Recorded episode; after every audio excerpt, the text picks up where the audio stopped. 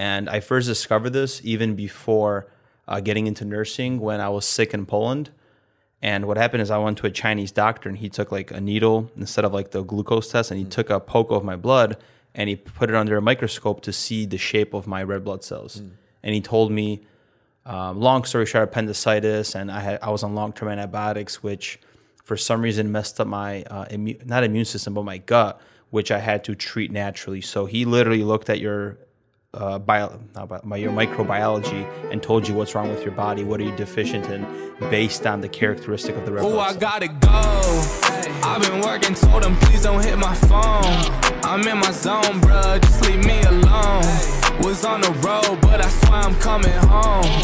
Now the drinks on me, I think we need a toast. See, I did it for me. Now my old friends calling, told them nothing's for free.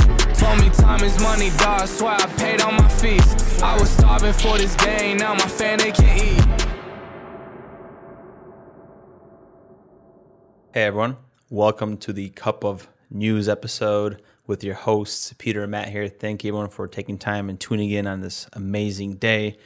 We're excited for this episode. As all of them, we're going to provide some value on these Cup News episodes. So if you find any value in these podcasts, like them, learn something, gain some knowledge, please share with your loved ones, your friends, family. This is what motivates us. This is what grows. We get downloads. The algorithm picks us up, and that's what motivates us ultimately to keep on producing this high-quality content. By the way, Spotify has ratings out now. So if you're a Spotify listener, go on there and give us the the rating that you think we deserve. Five stars, by the way. And same thing for uh, Apple. If you're on Apple listening, hop on to Spotify really quick. Slam that five stars for us because that is going to help us out. Cup of News, episode eighty-one, I'm pumped. So for any announcements and anything related to us, oh, one more thing. Spotify finally has videos out. So During this, during the time of this episode, you already should have video podcasts. So if you're listening to Apple, you might want to jump onto Spotify because you actually could watch us at the same time as you're listening. So for those that are Spotify or Apple listeners. Uh, by the way, a Cup of News or a cup of nurses dot com for show notes, anything related to this episode, announcements, and anything in the future that we're releasing. And if you're more, more about the consciousness, self-improvement, we are Frontline Warriors. We have blog posts on there that's going to motivate you and help you develop self-awareness.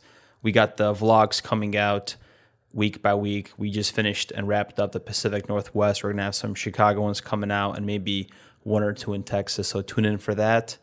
And, of course, the big project that we're working on, Pronto, we're going to be revolutionizing and innovating the healthcare industry.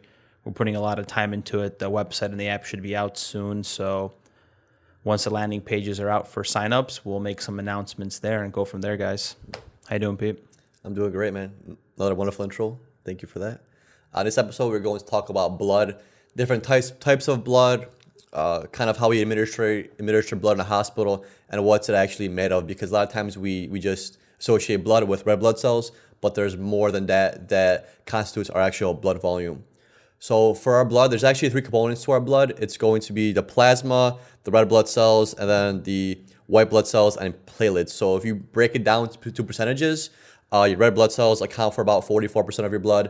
Then your plasma is about fifty-five percent, and your platelets and your white blood cells accounts for about one percent. And it's something that, you know, people aren't really aware of, and you don't really find out about it until like you go into some kind of medical field or nursing field, or any kind of like health science, you could say. Because when you go to a doctor's office, all they really do is draw your blood. They don't really tell you anything else about it. And then when your labs come in, they just give you your labs, and then you're basically out the door. Yeah, but a lot of people think it's blue, right, from the interior because right. of their veins and structures. Right, yeah, a lot of people think, think it's blue, and then when it comes out, it, it turns red.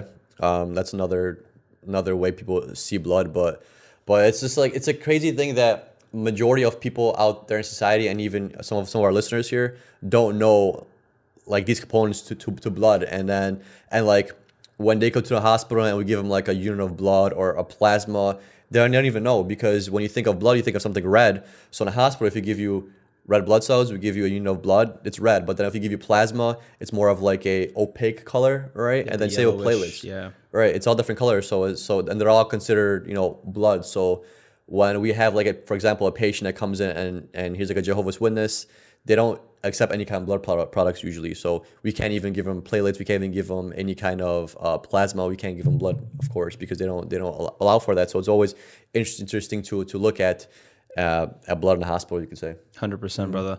So the first we're going to start off with is with red blood cells. So the red blood cells make, they're called erythrocytes, and they make up forty-four percent of the blood, just like Pete said. And just envision them as being this round, roundish cell with a nice little donut in the middle. And the size, the shape, it all matters to the overall health. And I first discovered this even before uh, getting into nursing when I was sick in Poland. And what happened is I went to a Chinese doctor, and he took like a needle instead of like the glucose test, and he took a poke of my blood and he put it under a microscope to see the shape of my red blood cells. Mm.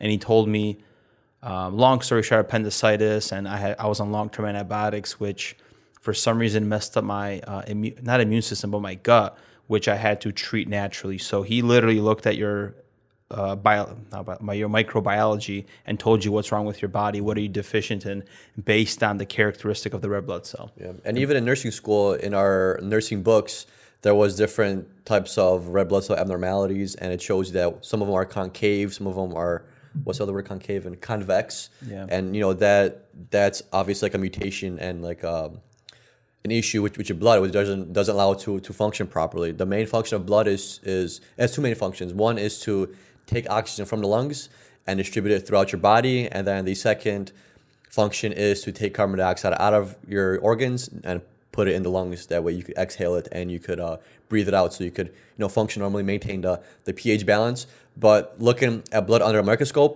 you know, the if there's like a, if it's not round, if it's irregular looking, then that's going to lead to usually some type of, of anemia, some kind of um, issues with your red blood cells. And not only do they look at the the shape of the red blood cells, they look at your the nutrients that you that you take in from your from your diet, because red blood cells don't they don't just, you know, pop out of nowhere. They're made by the bone marrow, but they require certain things, and the major things that they require is folate, iron, uh, vitamin B two, B three, and vitamin B twelve. So you need all those to have have efficient and appropriate looking uh, red blood cells, because if you don't, you know, you can't perfuse your organs properly. And it's interesting, I actually found out found out about this while doing uh, some research over here, is that your red blood cells actually lives one hundred twenty days. And, you know, if your blood cells are diseased or irregular, they don't live that long, which leads to different types of anemias that you can experience, which causes, you know, which can cause lower blood cell count, as well as poor perfusion. It could impact your blood pressure, and it could impact your, your heart health, your kidney health. It could literally impact your all your vital organs, because blood flows through all of that. Yeah, and that's interesting, because sometimes in the hospital, we don't like transfusing unless it's less than seven, but technically that's already a state of anemia. So I feel like if some of these patients, we gave like a blood product, it would help them so much more, because they would have, you know, like the uh, the C nineteen patients, you got hemoglobin, it's like seven point eight, but they can't get their sats up. Well, if we just dumped in a little bit more R B Cs in there, that would help them out. Uh, and I and I kind of I first kind of realized this when I was in um, working in L A with the whole ECMO team, where there was research that came out that said you should transfuse if you're ten and below, mm. and it helps with the mortality and the improvement of the ECMO machines, and that's why they do that. Yeah, I know, like, with my experience working at, at the heart units, we like to keep our patients, like, you could say, as fluid volume depleted as possible. So I, I can understand why they wouldn't want to give blood to someone that's, like, in, like, really bad, or, you know, in certain type of heart failure, because well, every time you give a unit of blood, you're getting enough volume, and if you have a poor heart, let's say you give a unit of blood, you know, and that unit of blood accounts for, like, two hundred fifty milliliters, yeah, or three hundred milliliters, or whatever, you know, it says on the on the bag, that could literally be enough to throw somebody into like pulmonary hypertension, or, you know, fluid overload, and it, it could do, do some damage. So that's why I understand that some units are kind of a little bit more picky and, and anal about it. That they want to transfuse if it's less than than than seven. I understand that portion, but it makes a valid point. Like, sometimes I look at patients, I'm like, you know, I feel like this patient could benefit from a unit of blood, even though their their hemoglobin's like eight. Or, or whatever, above seven, you're still like, you know, maybe this this might help them out. They like they're like a little on the hypotensive side. You know, you've been holding your your, your beta blockers, or, or whatever, and the fluid volume is is, is decent. You know, sometimes they might just might need that unit, but I guess sometimes physicians are just kind of more um more reserved with that. I'm not sure because I'm not sure one hundred percent why.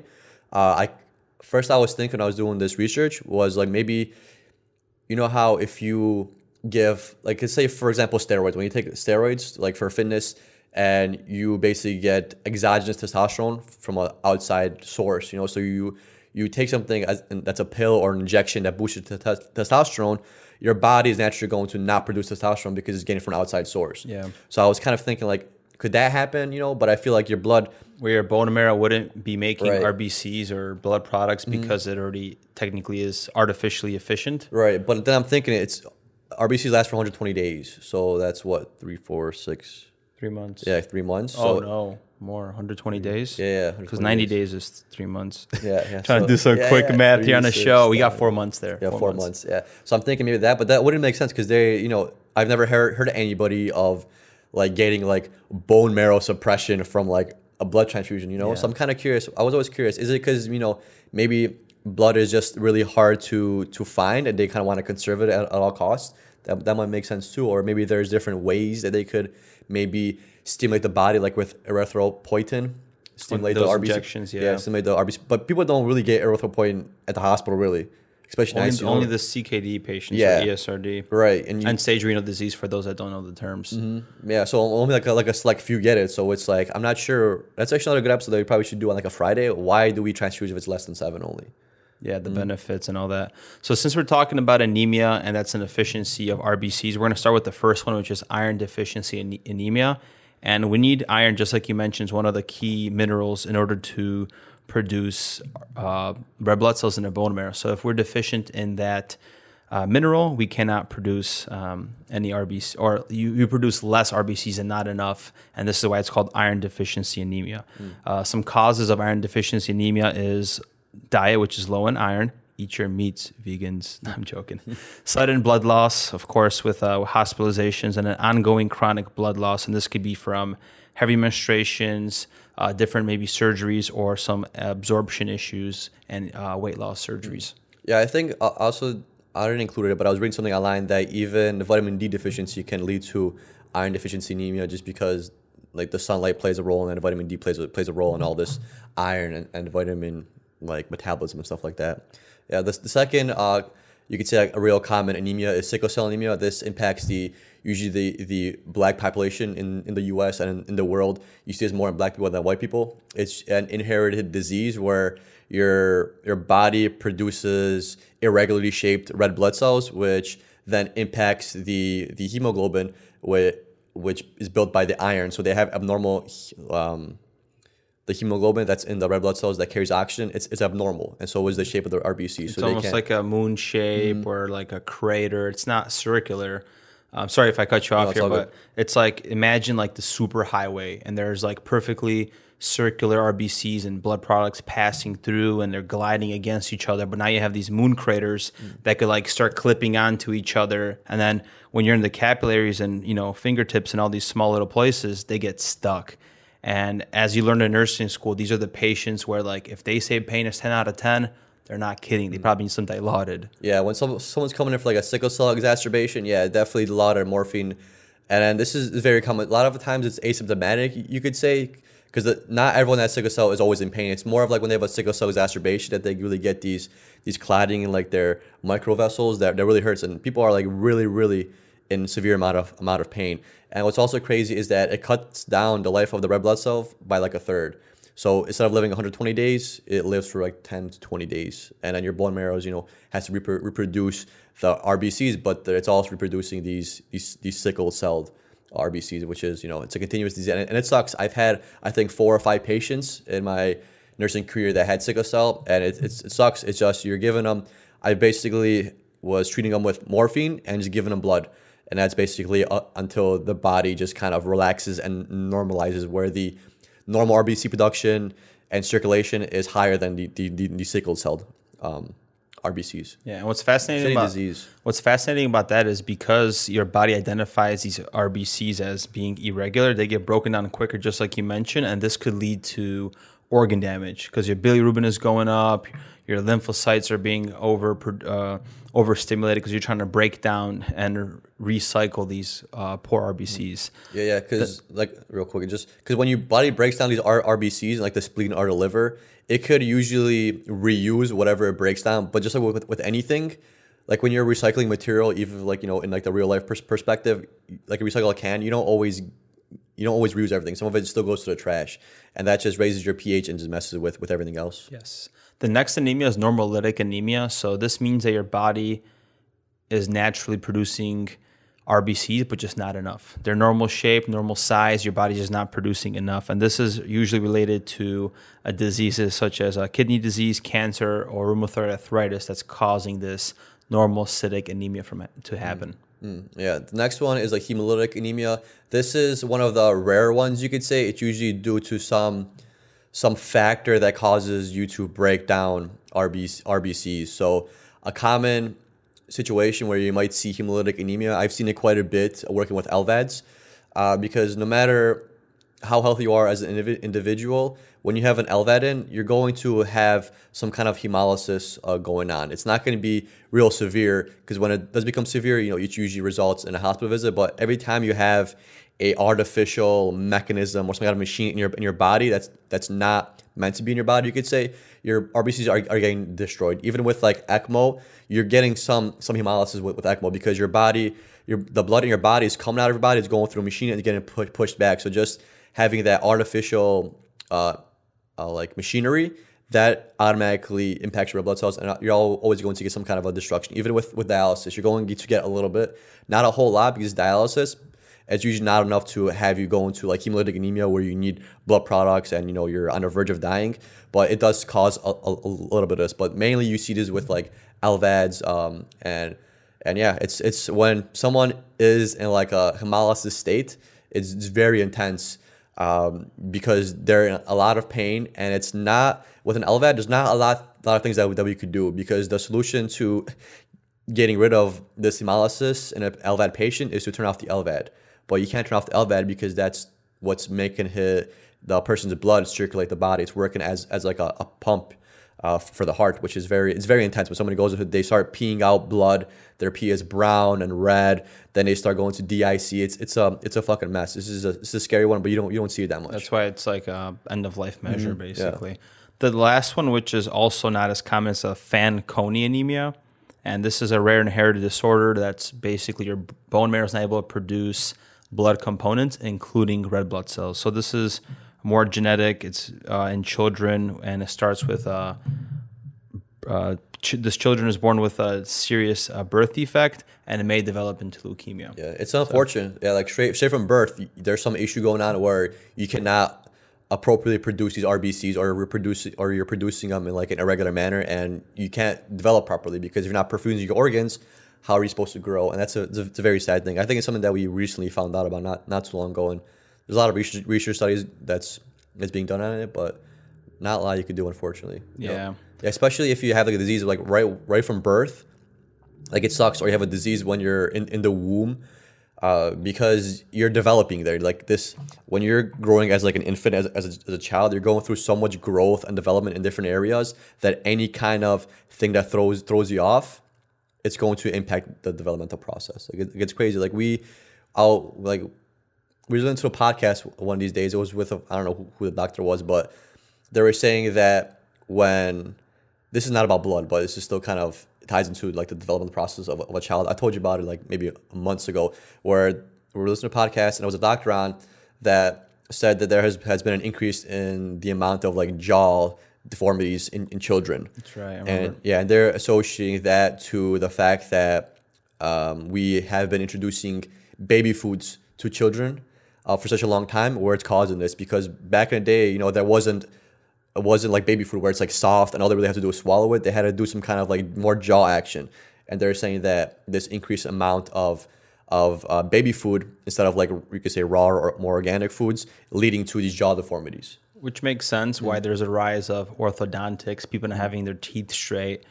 Uh, and it makes sense, use it or use it, just like mm-hmm. exercise in a muscle. So when you're developing, you need to be eating something to stimulate your jaw muscles and your bone there in the mouth to form. Right, yeah. Just like imagine if like from the age of like four to age of like, you know, six, or I'm not sure when children eat baby food. I'm not that. Yeah, throw, them, throw them a bone at like yeah. age of five to make sure they don't get braces.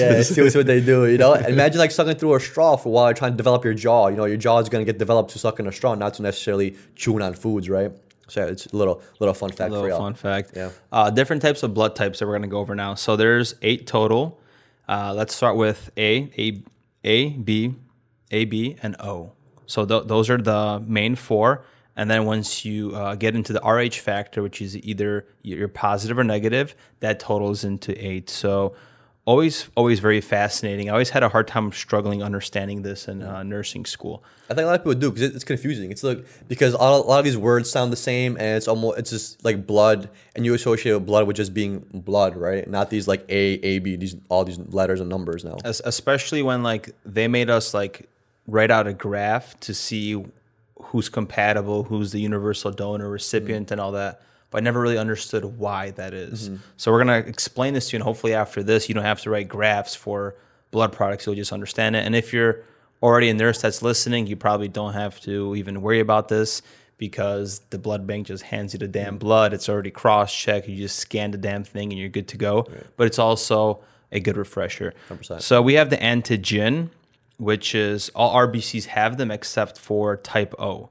So the antigen is literally like an immune, um, it's like an immune response that's, um, that contacts the antibody that there's something irregular, come and destroy it. So the antigen is hooked up to the actual red blood cell. And then we have the antibody, which is an antibody in the plasma. So it's circulating, and, and it's part of the immune system that kind of attaches to the antigen, stirs up a lot of things. Mm. And fun fact that every blood type has an antibody except for type A B. Mm. That was very fascinating. I have uh, never knew till doing some research on this episode. Yeah. So when you think, because it's a little confusing. So like for all you nurses out there or medical professionals that are, you know, doing exams and stuff. So when you hear blood type A, B, A B, and O, so that's usually referring to the antigen on, on the blood. An antibody is a thing that's circulating. So if you have type A, you have type A antigens. If you're blood type B, you have B antigens, and so on and, and, and so forth. And yeah, it's it does get confusing, especially right, right off the beginning when you're trying to slowly learn about this. But once you kind of practice it more and more, you kind of uh, start to understand and realize that, that hey, this isn't, this isn't the hardest thing to memorize in the world. Uh, so regarding a blood type, type A, uh, so it has only A antigens. And if you have blood type A, you're going to have B antibodies.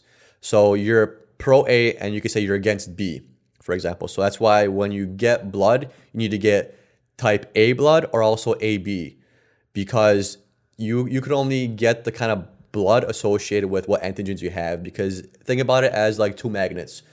Um, when you get two negatives, they push from each other, right? But when you do have a negative and a positive, they stick together. So for example, let's say say A is a is a minus. So you you your A Your blood type is A, and you get A. They don't stick together.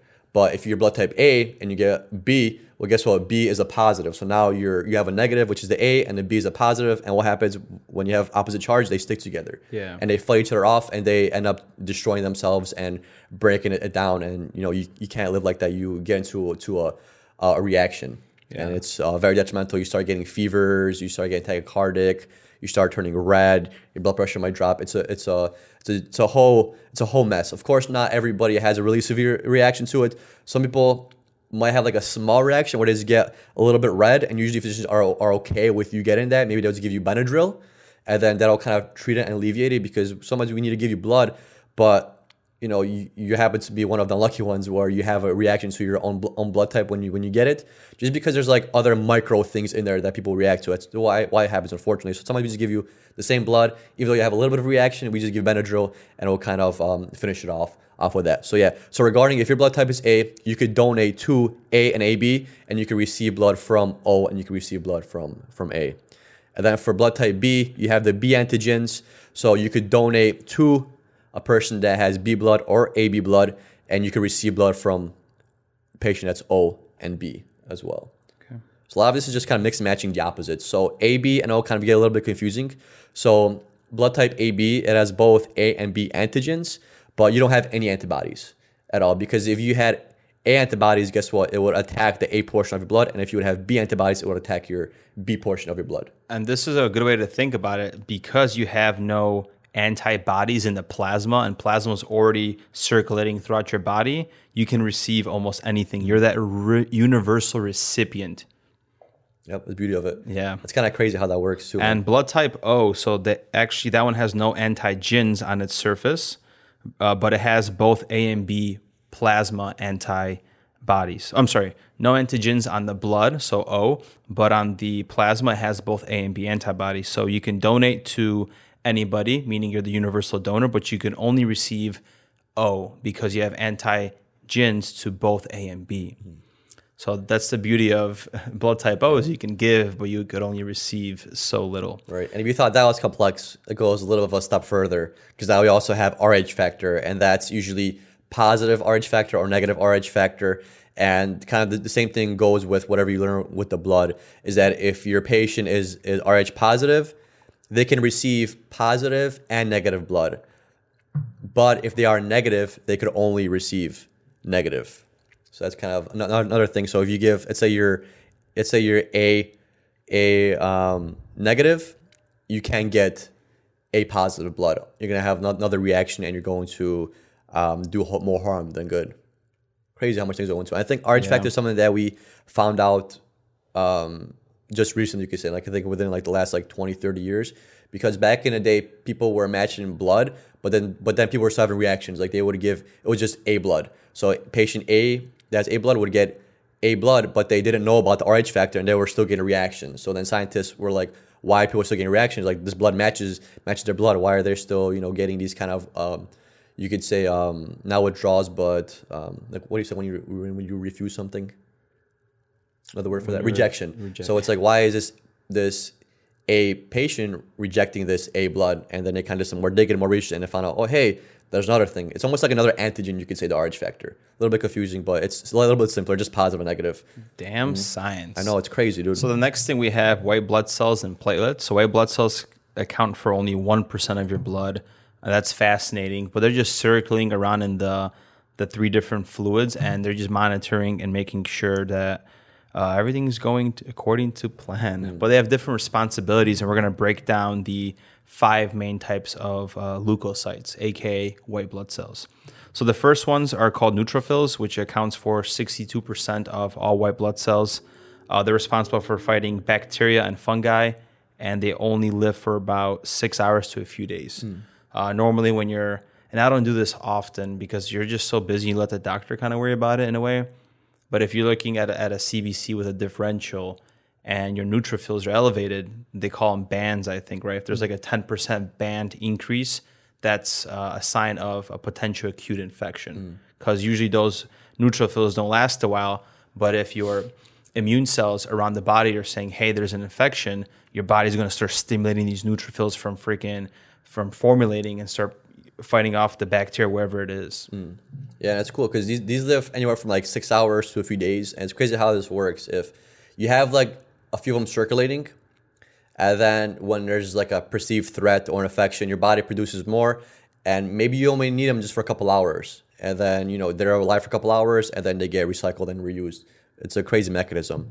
Uh, the second um, most populous white blood cell is going to be your lymphocytes. It's about thirty percent um, of your leukocytes are lymphocytes, and there's two major different types of um Uh, lymphocytes, you could say, your B cells and your T cells. Uh, B cells, they're responsible for for like your antibody reactions, and they're also responsible for activating the the whole T cell cascade. T cells, T cells are a little bit more complex. Uh, there's different types of T cells. Uh, for example, there's cytotoxic T cells, which those are like your major cells for for destroying any kind of viral or or cancerous infection, you could say. Um, then you have the helper T cells. What they do is they activate the rest of the T cell cascade. Uh, they also help with, with activation of macrophages and also other B cells. Then we have regulatory T cells, which regulates the T cells, which means that once the infection is over, you don't want to still stay in that heightened immune response and keep producing these, these uh, white blood cells. So the helper T cell or regulatory T cells actually help suppress the inflammation and immune system and help you kind of rev down and relax and let the body know that, hey, this is now, infection is now over. Then you have the memory T cells. They they protect you against prior infections. They're the ones that store all this immune memory. That way, you know, if you get a cold and it happens to be the, the, the same strain of cold as before, your body's gonna know how to fight off already because it already has it somewhere in its, its library. And then your natural killer T cells, um, they're like your, like they, like it says, natural killer cells. They're just there Navy to just seals, baby. Yep, they're just there just to destroy. If if the cell does not have a certain marker that's associated with you, it's going to to, to get destroyed. Sometimes it does lead to some casualties and stuff like that. But th these are the the heavy hitters. These are the ones that are dropping the bombs, because you know you have to fight this infection, and this is almost like your your baseline reaction to just let's let's whatever is infecting us, let's just destroy it and hit it as hard as we can. I know some good cells might get destroyed, but that's sacrifice for for the better good, you know. Yeah, it's wild. It's just so fascinating mm-hmm. how beautiful our body is, immune system, and you know we're on the circulatory experience here with the blood. Uh, I feel like I feel like I'm literally taking an experience in the Magic School Bus right now, just learning about uh, learning about all this. And when you're talking about it, I'm just literally envisioning uh, myself on the trip in the Magic School Bus, just seeing these blood blood cells and freaking white blood cells, T cells, just circulating around and all that. Yeah, the Magic School Bus, it made me like fall in love with science. Yeah, just because like you don't see this stuff, but yet it it exists, and it was just like a really really cool way to learn as as a kid. You watch the cartoon, and it always like action packed. There's always something going down, and it was it was really interesting. It, it probably taught me a lot before nursing school, especially if you're like a visual learner. Mm-hmm. So the next one are monocytes, and they uh, comprise five point five percent of all leukocytes.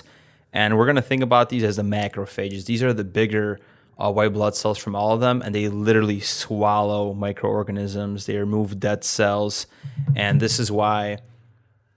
Uh, side note: this is why.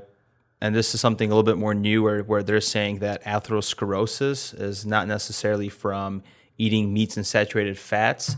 Let's just say if you're eating a diet high in sugar, these macrophages are destroying the extra sugar because they're cleaning things up in a circulatory system, but that's producing cytokines and it's causing scarring on the endothelial cells, which is causing this atherosclerosis plaque to build up. Makes sense, because it's causing inflammation, and inf inflammation is, is is immune modulated, you can yes. say, so it makes complete sense, so easy on those sugars. Yeah, and then during inflammation, these cells actually boost immune responses by showing antigens on the surface of where to basically go.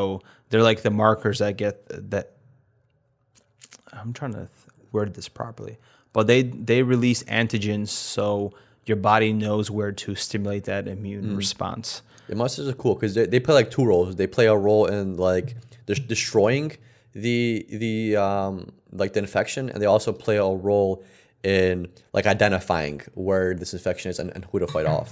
So it's it's probably one of our like very um, adverse, not adverse, like one some diverse has a lot of diverse functions yeah. for a white blood cell. Mm. The next one is the eosinophils, if I've been pronouncing that right. It, uh, it's a two percent of all leukocytes, and they're responsible for fighting larger parasites, and they're part of the allergic uh, inflammatory response. For example, if you're sneezing and all that, they live up to eight to twelve days. And the next one, because it's kind of related to the allergic response, is the basophils, which is just zero point five percent of all leukocytes.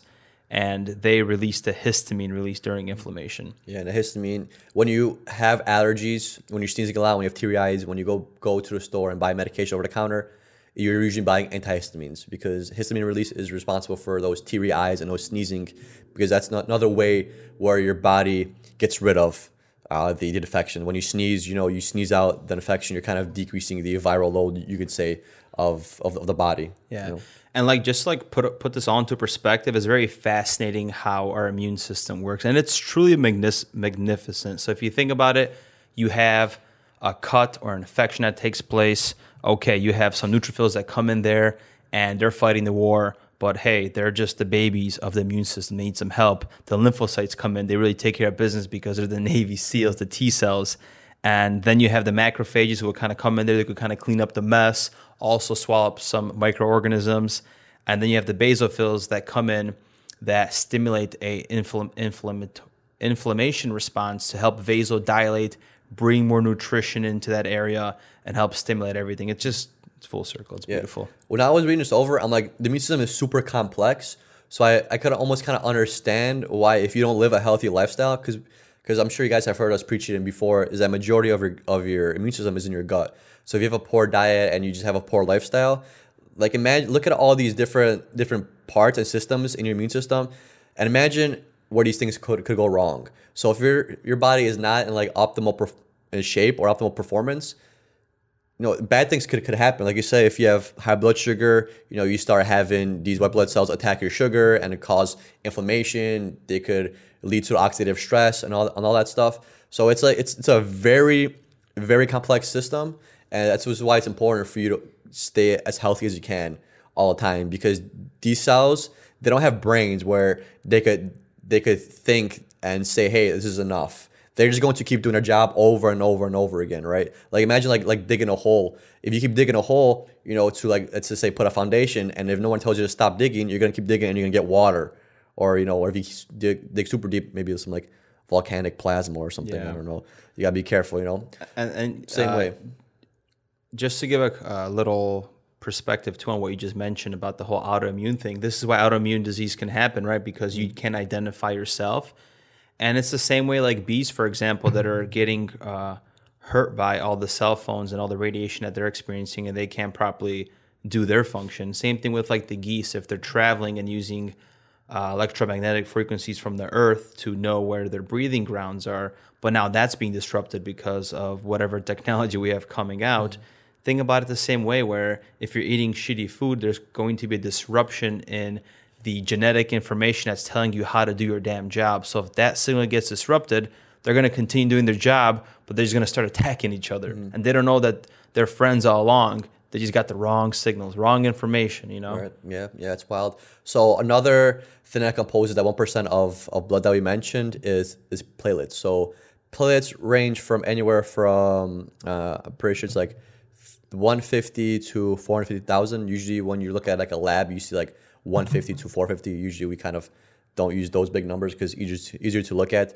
And uh, platelets are thrombocytes. They're also made in your bone marrow, and they're responsible for for clotting for clotting blood, making sure you don't bleed out. So when you get a cut on your hand, a scrape on your on your elbow, um, platelets are responsible for stopping that that bleeding. They played a major role, but it's also sensitive. It's a very sensitive thing, because if you have too much platelets, it's going to lead to overclotting. But if you have too little platelets, it's going to lead to underclotting, and it could be, be a detrimental issue. We see a lot of people in a hospital that, that have a lot of clotting issues. And even in a hospital, um, per protocol, we always give, you know, either heparin sub Q, or we put them on on um, S C Ds, or we give them Lovenox, or just other kind of antiplatelet uh, things, because we want that in a in a very standard range, because when it's out of the range, things could go wrong very, very easily. And if we have, for example, like if you're more prone to clotting, then we would want you to have less platelet aggregation. That's why some people go on like antiplatelet medication at home, because if you have like a poor heart or poor, poor kidneys and your blood is stagnating, like like the man mentioned with the W B Cs, they only know one job. The white blood cells only know to fight off infection. Well, guess what? Platelets only know to stick together and, and, and stop bleeding. And sometimes if you have low blood volume, or you have some issues that lead to increase in coagulation, guess what? You're going to be more prone to having like a stroke or a or an M I, because you know they're going to pull together and clot, and they only have that one job, and they only know how to do that one thing, is and it's to clot. Yes, and this is why you take medications such as aspirin or Plavix when you're getting a stentin, because it just makes these platelets a lot more slip slip slippery, I would say, and they're not going to form these clots that you're just talking mm. about. Yeah, and then if someone has low platelets, we call that thrombocytopenia. Usually if something ends with penia, it means like less or, or lower. So that's why we kind of associate thrombocytopenia with lower platelets. And this is usually when you have like ten thousand to twenty thousand uh, platelets circulating around, you know, in your in your, in your blood. Usually you see like ten to twenty. But what's crazy is that we had that one patient uh, a couple weeks ago that had the idiopathic thrombocytopenia, and her platelets were like, like a two. Yeah, that, that's crazy. And we ended up intubating that that that lady. And when we were intubating her uh, with the N P, like when he was going down uh, to put the E T tube in, he already saw like little microbleeds going on. And he was like, "Let's make sure I do this right, because if I, you know, happen to nick something, it's going to be a really big issue. Especially if you nick something, you know, going down the E T tube, you're gonna bleed into your lungs, and you could you're gonna you're gonna die. You're just gonna choke on your on your own blood." So yeah. It was cool. Not that, I mean, it was interesting seeing him Uh, go down with the E T tube, you know, because I had the little camera, and you literally saw just like like red dots literally everywhere. And he's like, wow. Oh, we gotta watch out for that. Yeah, so you just gotta be careful. And we check your platelets every day. It's part of our standard routine. C B C, when you go to get your blood drawn at a doctor's office, it, when you get a C B C, the platelet count is part of the complete blood count. Yeah, I was I was taking care of a patient too, where uh, she was in sepsis and had a whole bunch of issues going on. But what was fascinating is she had I D P, I D P as well, idiopathic. They don't know the source of why she has low platelets. But when uh, what I noticed is she was septic. They put her on like three, four, uh, three, four, two, three different uh, antibiotics. One of them was Vanco. They kept switching things around because they didn't know what was happening. And her platelets dropped from then. Mm. So they think that it could have been sepsis, multifactory with maybe antibiotics that causes from happening. Mm. Another fascinating things I learned about plasma is, uh, you know how, and I learned this from the S T I C U in the shock trauma unit, where you could pressure bag blood. Uh, they're, they're, she's like, yeah, we're fancy here. We don't uh, put it in the pump. We just pressure bag things. Mm. I'm like, okay. Uh, but she's like, don't do it to platelets. And I'm like, oh, interesting, because I never pressure bag platelets to begin with. Mm-hmm. But if you pressure bag platelets, they're just going to break down. Mm. And you're gonna they're, they're so delicate that you want to just hang them and free flow them into the uh, into the body. Damn, I didn't know that. That's yeah. interesting. Yeah, dude, look at that. Look at that. Dude, travel nurse gets taught so much. Who would have known, you know? Maybe one day if we would have known, we would have been like, okay, he's... Plates are like at like a zero. We got a massive transfuse plates. We got to squeeze dump it in there. It's them, like, dump them. Yeah, it's like you can't. You got to make it just nice and calm. And they're going to look at you like, are you stupid? Yeah. Nah, man, I learned this in a shock trauma unit. What are you talking about? Right. But you're just a nurse. Mother. Yeah, so on the flip Play side. That scenario. Right.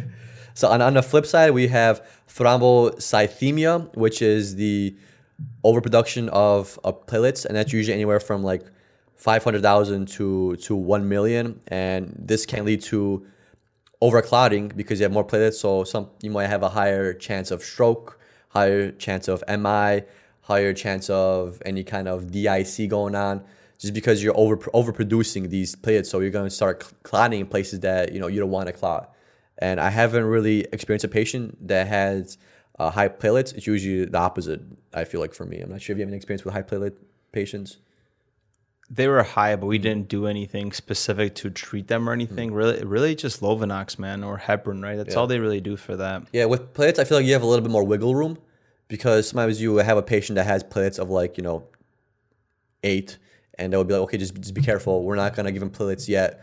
Well, or hopefully they're going to, you know, come back up. We don't, we don't treat it super, super aggressively, yeah. you know? So the next one is thrombocytosis, and this is another condition where uh, you get... It's also, you have still elevated uh, platelets, but this is because your your bone marrow is overproducing them.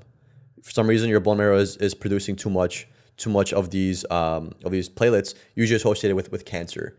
When somebody has like uh, almost, you could say, idiopathically high levels of platelets, it's usually associated with with, with cancer or some kind of a, a disease in a body that stimulates this, this platelet, platelet production. I never heard about it before until this, this time. Yeah, I, I looked yeah. at it because I didn't read that one too well, and I'm like, wait, what mm. the heck is this? Because cytosis kind of reminds me of like breakdown the of breakdown right? of something. And it completely confused me, and I'm like, okay, I'm going to try to scramble around and try mm. to figure this out. Mm.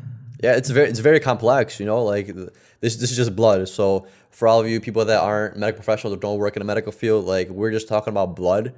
And this is just how complex one aspect of, of our career and of our job is. So imagine all the other things that we have to worry about, you know, like D K A and things like that. And I think this is why nursing is also a badass profession, because we're not only dealing with the heart or the lung or the kidney specialist. We're the specialist of it all in a way. We have to just know a little drop of knowledge in every single department. Mm-hmm. And and that, that literally happens because you're the facilitator of your patient when – the the kidney doctor comes in or the G I doctor comes in, like he's going to be asking what that doctor thinks or what we he should what are his recommendations. Mm. And that's where the collaborative work comes in of, you know, who you are as a nurse. Yeah, that's the beauty of, of, of being a nurse, especially I like you notice it a lot, I feel like, in um, university hospitals or teaching hospitals, because usually in teaching hospitals you have a bunch of different specialties there compared to like a more community one where you might just have like a cardiologist and a pulmonologist and just like your overall regular doctor, maybe renal uh, might stop by every every so often. But with these university hospitals, it's a really good learning experience because you literally have psych comes in, neuro comes in, cardio comes in, and then maybe the surgeon comes in, then renal comes in, and then you know the the pulmonologist comes in, and it's and they're just focused on their one system. And you as a nurse have to know everything about every system in a sense, because the cardiologist is, is, is going to come to you and he's not going to just assess the patient and figure out things himself. He's going to ask you questions. So you got to know how what blood pressure was, what the heart rate was, um, did they have any any kind of uh, tachycardias, any kind of arrhythmias overnight, are electrolytes okay? And then you have the renal doctor come in and say, hey, you know, how how is, has he peed at night? How are his electrolytes? What's his volume status? Do we need to replete anything? How's his creatinine? And then you have the the uh, pulmonologist come and say, says, okay, we're gonna try and extubate today. How has he been breathing? Did you do a spontaneous breathing trial? And you're like, oh shit, you gotta facilitate all this. And you know, for example, a cardiologist, cardiologist might like might like the potassium in, in the fours. Let's just say you have, you have a you have a patient and potassium is three point five. The cardiologist might come in and say, and say, cool, let's give him forty milliequivalents of potassium I V just to raise the potassium. And he's he's not gonna really always look at the creatinine. He just looks at his lights. And then you might be the one like, hey, um, hey doc, um, I know you want to keep the potassium at F F4. He's at three point five, but guess what? He's on dialysis and he's scheduled for dialysis today. Um, if you give him forty milliequivalents of potassium, you're probably going to skyrocket his potassium through the roof because, like I said, he's not making urine. His creatinine is five, so he's not going to be able to filter that potassium. He's like, oh, okay, okay, thank you. Then we'll just leave it, leave it alone. Reach out to to to renal. So it's like you're facilitating everything because these, in an ideal, perfect hospital world, you would think that these physicians from specialties would communicate with one another, yeah, sit there's down. There's some collaboration. Mm, so there's some collaboration, but it's not as much collaboration as you would ideally want. So a lot of times, renal doesn't really know what the hell cardiology is doing. Cardiologist doesn't know what the hell renal is doing. Renal doesn't know what the hell neuro is doing. And you're the one kind of like making sure that everything is done appropriately without having one doc step on another doc's doc shoes. Because like I said, they'll usually only pay attention to, to one system. And that that's good. I like that because imagine if you had one doctor figuring out the whole human body. There's so much systems there. Like me and Matt are just talking about blood. You know, imagine the doctor having to worry about blood, the heart, the kidneys, the lungs, and all of that. That's very, very overwhelming. And you doctors see a lot of patients. They would they would give a lot lower quality of care if, if each physician had to focus on the whole body compared to if if each physician had his own specialty. It's it's a very good thing. It's almost like you're looking at a body as a machine, which which in most cases you should, but we kind of always forget the mental aspect as well. Yeah, and, and love the patient who mm. they are there.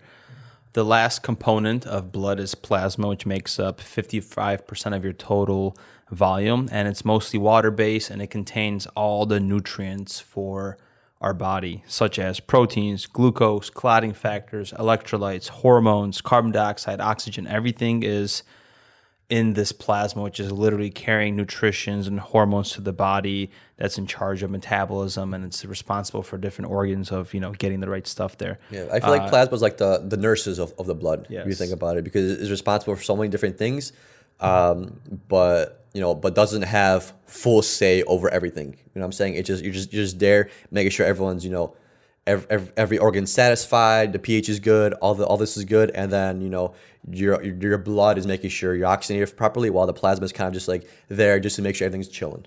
Yeah, and plasma is also usually with blood donation, it's very simple, but plasma is the more complicated one when it comes to donating it. So one thing that I'm looking here is that plasma is in charge of receiving Uh, detoxified material, waste products, and actually excreting them. Mm. So when you're getting your blood donated, or plasma specifically, does it run through this machine that cleans it out nice and clean before um, you have to donate it? And I'm sure that that's mm. the process, which is one hundred percent just amazing. I haven't given plasma recently, but if I remember correctly, last time I gave plasma, like, you know how you get the bag of R B C of blood, it just says, you know, A positive, and this this is what's in here, the blood volume. And when you give plasma, there's different ingredients in there, like almost like T P N. Like when you see T P N, you see like this much potassium, so much magnesium, this much lipids. Same with with plasma, you're gonna have basically an X amount of each ingredient because there's so much that goes into into, into the plasma. Yeah. yeah. So one of the main things that it, it's in charge of, plasma, is the coagulation. So it's important to think about this, such as fibrinogen, fibrinogen thrombin, the factor X, um, anything that's part of the clotting process that makes you stop your bleed is plasma. Mm-hmm. Uh, it's also immunity. So blood contains disease-fighting proteins such as antibodies, immunoglobulins, and it plays a crucial role in identifying and neutralizing the pathogens. Um, so I think your white blood cells also is traveling in this uh, fluid volume of plasma. Mm, yeah, yeah. So you have, yeah, it's literally like a like a soup. Yes, soup. Yeah. A real cool thing uh, about plasma also is that it houses albumin, which is a protein that maintains um, blood volume. Sometimes we give albumin. Let's just say, for example, you have a patient and and um, they're hypotensive, a little tachycardic, so you're thinking that they're volume depleted, they don't have enough blood volume.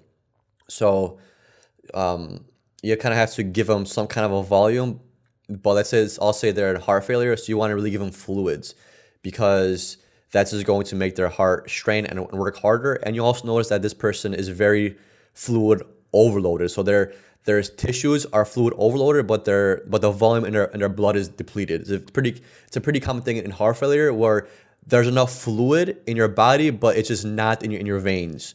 It's are it's in your in your tissues. So one thing that we could give in a hospital is albumin, which actually takes the fluid out of your tissues and outside your vessels and brings it in. So it's almost like you're giving somebody fluids, but you're not giving them a, a straight bag of five hundred milliliters of saline or, or a liter. You're taking the extra fluid that your, that your body is sitting in and bringing it into, into the vessels.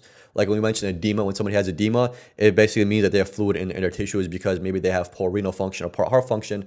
So the the blood volume or the, the fluid volume escapes from the vessels and goes into your tissue, because it becomes more porous because of what you have going on. Yeah. And albumin allow does the opposite, where it takes that fluid out of your tissues and brings it into your vessels, almost like naturally raising your fluid volume without giving like artificial fluid. Yeah, I had that one time, I remember I told the N P about it, like, hey, do some albumin, and it worked really well for mm-hmm. them.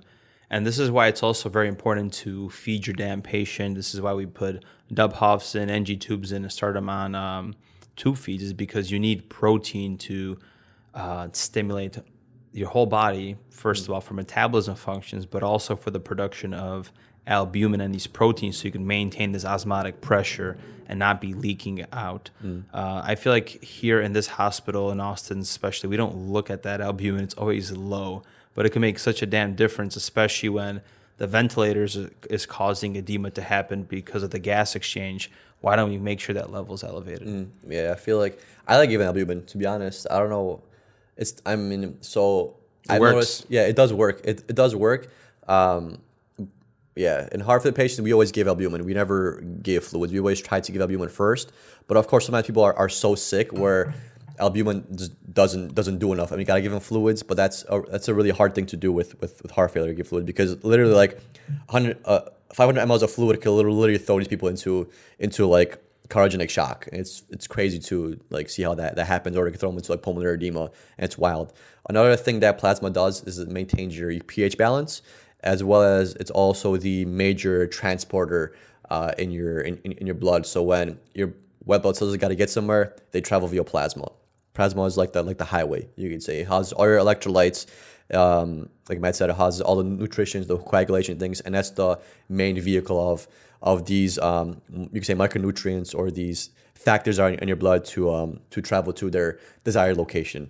It's also there for temperature regulation as well. Uh, fluid shifts cause heat gain and heat loss, so plasma also helps kind of balance that out as well. So yes. Very important components of your blood. It's crazy. And this wouldn't be a blood podcast episode if we would be talking about blood administration. So fun, fun, fun. We're br- briefly going to talk about that and give you guys, I don't know if there's any really tips and tricks here. It's all very universal, but most importantly, follow your policies and procedures that the hospital uh, gives to you.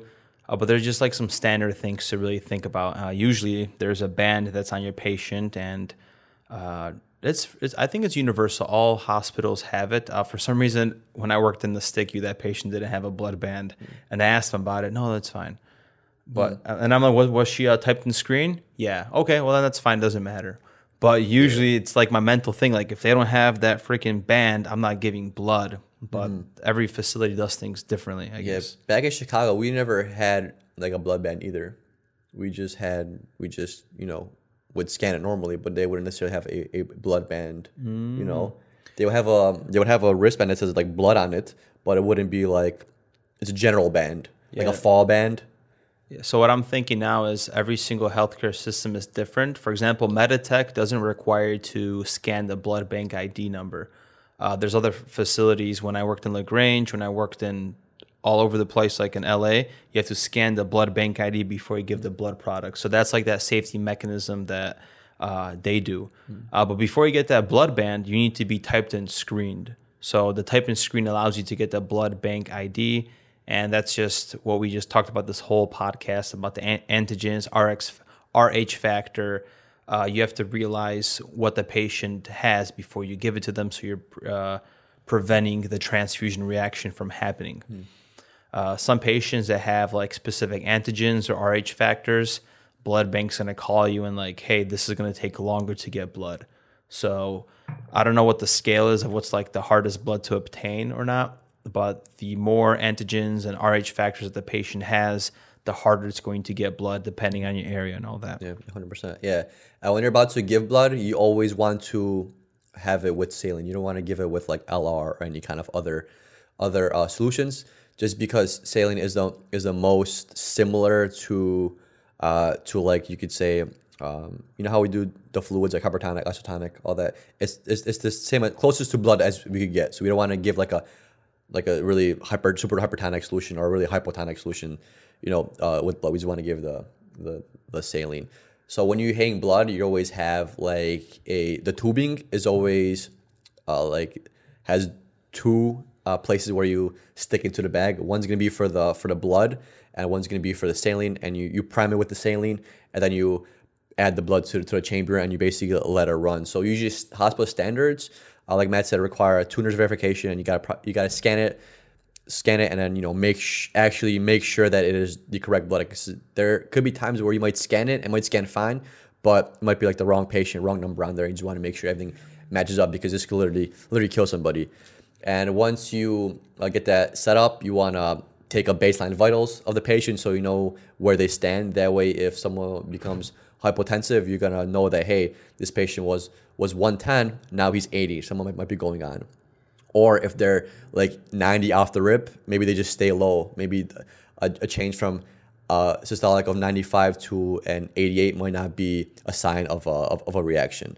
And then you wanna stay bedside for about fifteen minutes, just to monitor and make sure that the patient is doing okay. You also shouldn't start the blood blood uh, to run very fast. Started at like, you know, maybe fifty, and then once they're they're okay, you bump up to one hundred, one fifty, and then you do have about thirty minutes to start the blood. So it means if you pick it up from a blood bank at noon, that blood better be running by by twelve thirty, and that blood could run for about three hours. So you have about three hours to give that unit of blood, and then you can give another one if you if you would like to.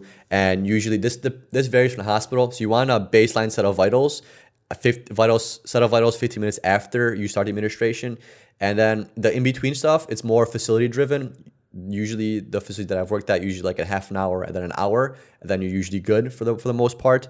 And then you want to do a set of vitals after you administer the blood, and also an hour after, because remember that you just gave the blood, but the blood is still circulating throughout the body for an hour, and you can still have still have a reaction post transfusion, which could be real scary. Yeah, all very good points. Yeah. And I would say that probably the major things to look for for like a reaction to to blood is going to be tachycardia, hypotension, they stop peeing, they get fevers, or like a red rash, or even or even a headache. Those are like the most common ones that you could see. And like you mentioned in the beginning of the podcast, uh, person might have like a slight reaction. Maybe they might get, get a little bit red. Maybe they might get a little bit of itchy.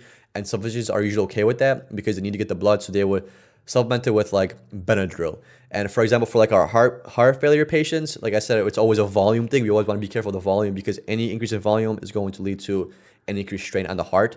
And you don't want to throw them into kind of any kind of like tachycardia, or throw them into like a C H F exacerbation or anything like that. So a lot of times what we do is we give the blood, and then we follow it up with some Lasix.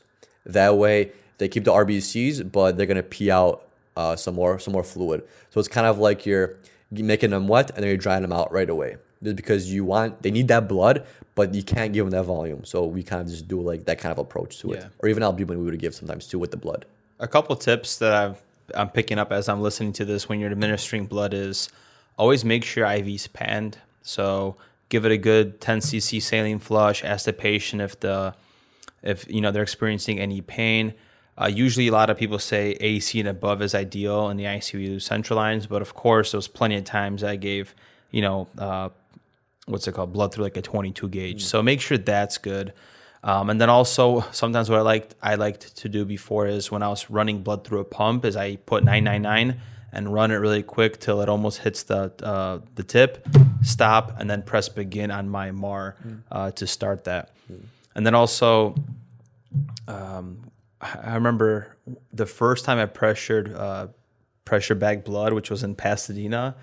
Uh, I did it. I, this is my first time pressure bagging. I didn't understand how things work. I connected it to a really shitty uh, I V access, and I pressure bagged it, left the room, and then it turns out like the blood stopped pouring hmm. because it needs more pressure. The volume depleted in the bag. So literally, I had to be in the room almost the whole entire time pressure bagging this blood in. Mm. Usually that's not the case if you have a good I V access, uh, but most uh, most facilities, they want you, they want it on a pump, and you're not going to be experiencing that issue. Right. Yeah.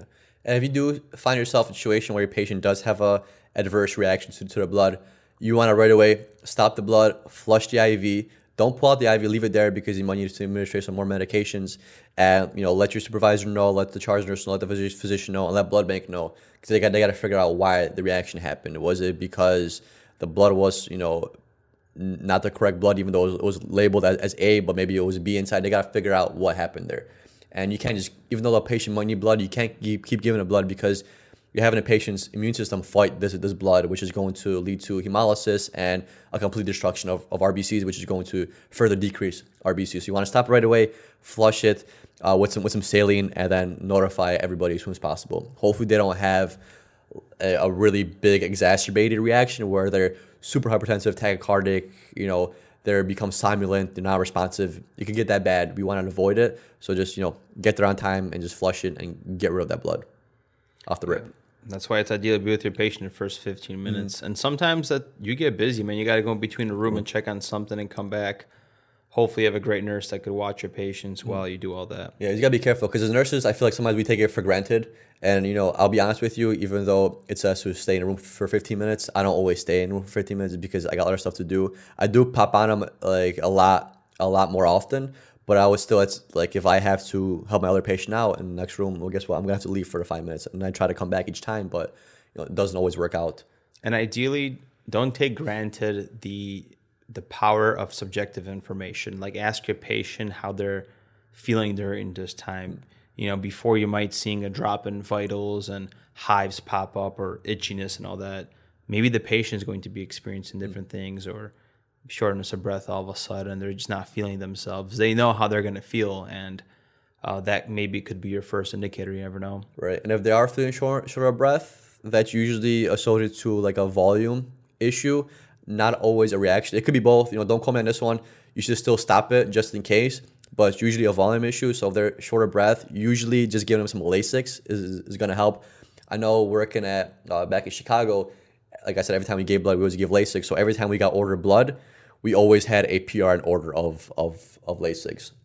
And I'll be honest with you, there was a time where I where I gave blood, and this patient was really unstable, with really bad, really bad heart failure. They're going to surgery like the next morning, but they needed blood, so we kind of gave them blood, and there was Lasix order P R N, you know, and then she became short of breath. So what we did was we literally stopped the blood. We gave them twenty uh, Lasix I V, helped a little bit. Um, so then we restarted her blood. And then she became short of breath again. And then we gave her like forty of Lasix. So she literally got sixty of Lasix in like within like an hour, which is which is a pretty good amount. And that actually helped her. We, we got her hemoglobin up. We got her ready for surgery. But we, we had her like critically think like, hey, the patient needs his, needs his blood before surgery. They got they got to get this blood. But they're so fluid volume. Unless you're overloaded, their heart is so bad that any kind of fluid change impact them in that way where they got short of breath. And this literally was like literally like short of breath. Like she... Like with our patient, you know, that patient that we had that one day where that had to get up to take a shit, had had to go to the commode, and he got up himself. So we're like, fuck, we got to get him up. Yeah. This this day w- was like that. She was late. She was at like thirty degrees, and she literally went, as soon as we started the blood, maybe for like fifteen minutes, maybe she got like one hundred milliliters of blood in that fifteen minutes, if if that even. She literally tripod position, have like breathing, this like shorter breath. And that was just because that that little bit of fluid, that's her. That much. And it was so fucking scary because we were literally in the room just trying to figure out what the hell to do. Like, we need to do this because, you know, she's going to die if you don't give her blood. And it was just, it was a trip. It was a trip. It's wild what a poor ejection fraction does to you. Dude. It was like, it was like ten percent, man, if that even. All right. What a fascinating episode. Hopefully, hopefully this was educational for a lot of people. And some people might have to re-listen, take some notes maybe, because this is jam-packed. And if you want a visual learning piece to this podcast episode that could help you, check out the show notes on couple nurses dot com. You could go, you know, page by page or section by section and understand what we're talking about, maybe take notes. print out the show notes. I don't know, take it to class, tell people about the Couple Nurses podcast. I don't know. one hundred percent. Or you can just go ahead and ask us. You know, you go straight to the source. You know, you could uh, D M Couple Nurses on, on Instagram or send us a message on Facebook, and we're more than happy to answer all your questions. I know people have been asking us, us a lot of questions in, in the past, and we've pretty much answered most of them, unless they're like super, super complex and like based on how your school interprets things. Those obviously we can't really answer, but for most general nursing questions, we pretty much got all the answers, or we'll help you figure it out. Yeah, buddy. Guys, thank you for tuning in. See you on the next one. Have a great day. Peace.